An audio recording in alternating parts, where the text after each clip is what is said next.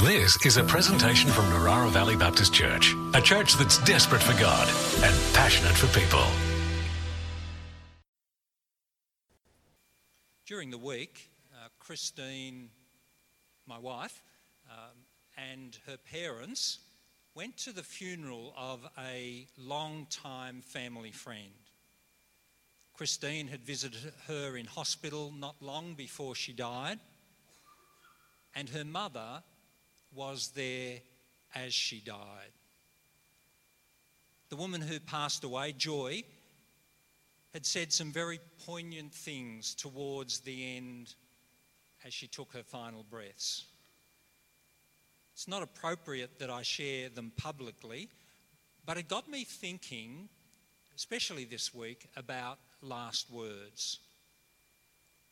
Some of you perhaps have been with someone when they died perhaps a mother, a father, or uh, a loved one, a friend. And you've heard the last words that they ever spoke on earth. I hope they were words that you continue to treasure, but in some cases, unfortunately, they aren't. Have you ever wondered what you would say if you had the chance to speak one more last sentence before you died? I have. Uh, maybe that's a sign of advancing years. Maybe, uh, maybe those younger haven't sort of come to that point yet. I'm not sure. I must admit, though, I haven't come up with anything terribly quotable or memorable yet. So I hope I have a few more years to work on that. I did some Googling of famous last words during the week. There are some surprisingly funny ones. Uh, but again, this is not the occasion to share those with you, perhaps one day in another sermon. But there were also some very moving last words, some very wise ones, and some that were quite troubling. I couldn't help thinking as I read them through that a, a, person's last words before their death reveal a lot about them and the life that they have lived. They often seem to give a real insight into the person's character and priorities. Let me give you a few examples. Entrepreneur P.T. Barnum of Barnum and Bailey circus fame died in 1891. Apparently, his last words were, how were the receipts today at Madison Square Garden? As if that made much of a difference to him at that stage. Bob Marley, on the other hand, said, Money can't buy life. Sir Winston Churchill, the great wartime Prime Minister of England, uh, his commencement address is one of the most famous speeches in history. Never give up, he said. But his last words before slipping into a coma and dying were, I'm bored of it all. It's pretty sad, isn't it? We've heard that expression from kids, but for someone to say that at the end of their life, someone who had so inspiringly said, Never give up, his final words were, I'm bored of it all. By contrast, this is what Thomas à Becket, Archbishop of Canterbury, said before his death in 1170 I am ready to die for my Lord, that in my blood the church may obtain liberty and peace. One more example. Compare that last one with the death of Soviet dictator Joseph Stalin in 1953. His daughter Svetlana recorded this. She writes, The death agony was horrible. At what seemed like the very last moment, he suddenly opened his eyes and cast a glance over everyone in the room. He suddenly lifted his left hand as though bringing a curse down on all of us.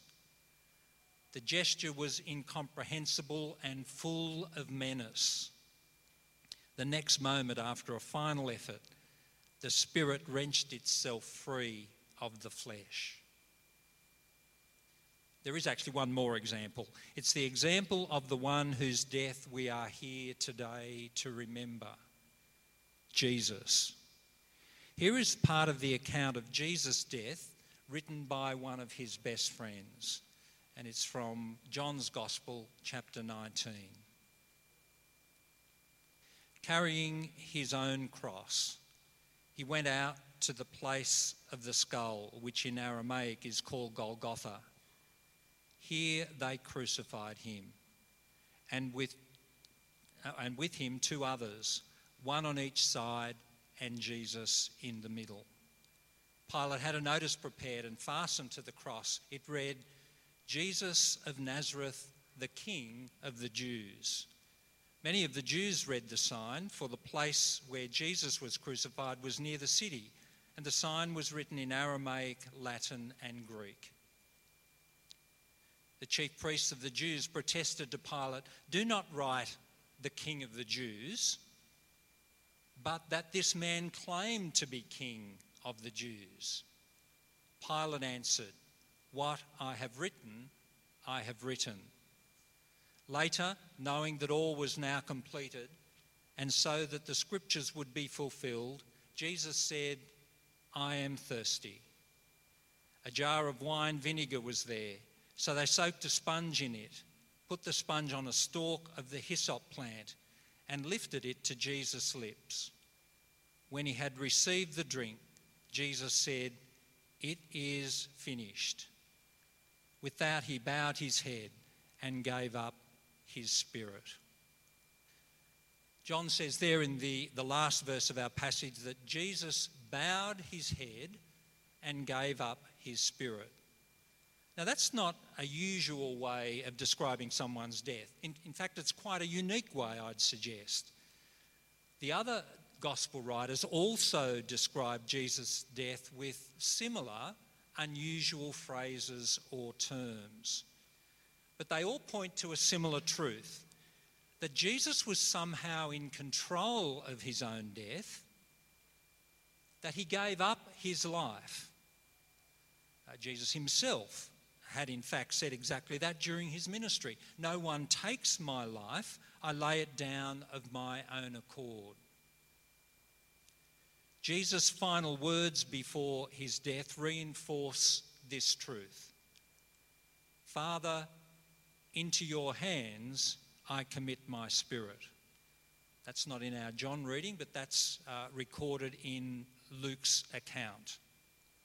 John doesn't record those final words in, in his record. Uh, only Luke does that of all the gospel writers. But John records the second last saying of Jesus from the cross. And only he records this saying. You heard it in uh, our Bible reading at the end there in the last verse. It is finished. Uh, just one word in the Greek. It is this saying that I want to comment on in the remaining time that we have this morning. What did Jesus mean by that? It is finished. Did he mean something like, well, that's it, it's all over, the game's up, we did our best, but in the end, it's all come down to this? A cry of defeat? Is that what it was? I don't believe that's a defensible interpretation. It just doesn't fit with everything else that we know about Jesus. Was he simply stating the facts? My life is over, finished. In some kind of matter of fact kind of way. I think he was doing much more than just stating the facts. After all, there was really no need to do that. It was pretty obvious to anyone there at the cross on the day that he was about to die and that his life was finishing. Perhaps a, a, a cry of relief.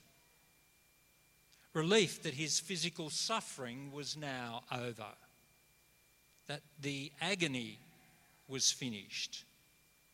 Thank God it's finally over. Is that what he was saying?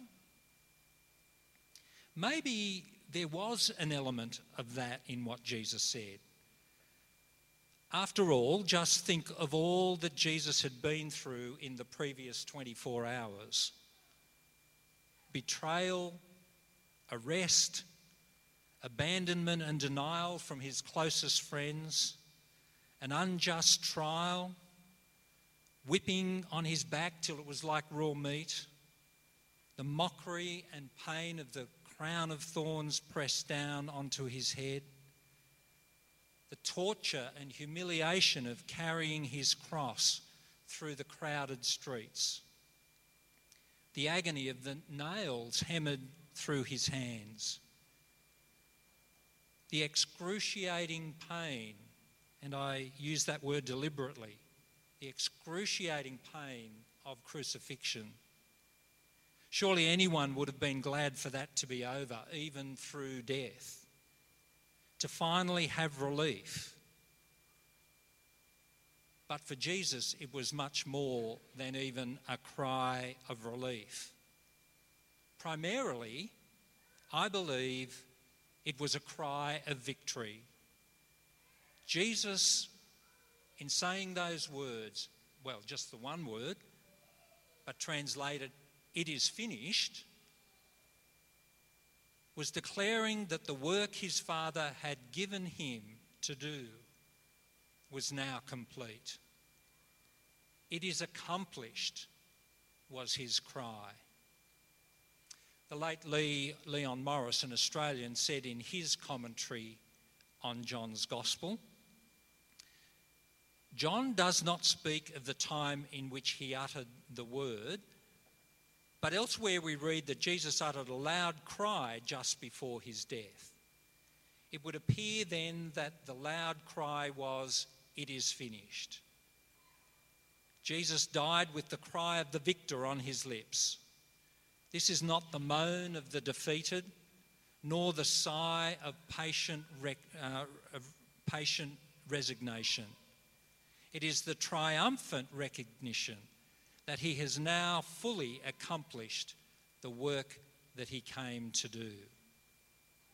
Here's another quote along much the same lines from Garth Worth Fritz Hansen.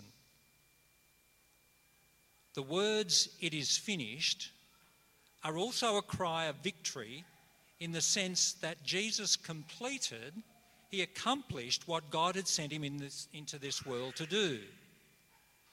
In this sense, it is like the athlete who enters a marathon race with the single minded intention of reaching the finishing line and coming in first. It is like the student finally reaching the goal after years of study, of graduation, and a degree. It is like the author or artist who, after years of research and struggle, finally completes their masterpiece, their most significant and enduring work. It is like undergoing major surgery and recuperating completely. For John, the words of Jesus, it is finished, are the epitome of Christ's life and ministry. The words are spoken by the King of Kings on his throne which was the cross. Jesus won the victory over sin, evil, and death by willingly and lovingly allowing himself to submit to these powers. In so doing, he defeated them.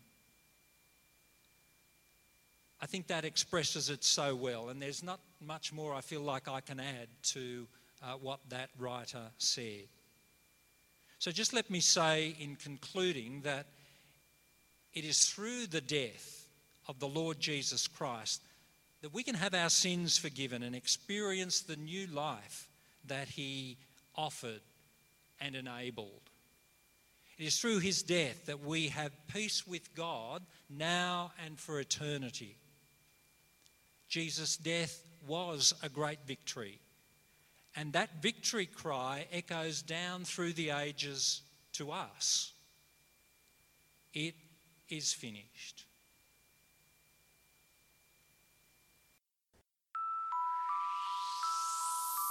This has been a presentation from Narara Valley Baptist Church, a church that's desperate for God and passionate for people.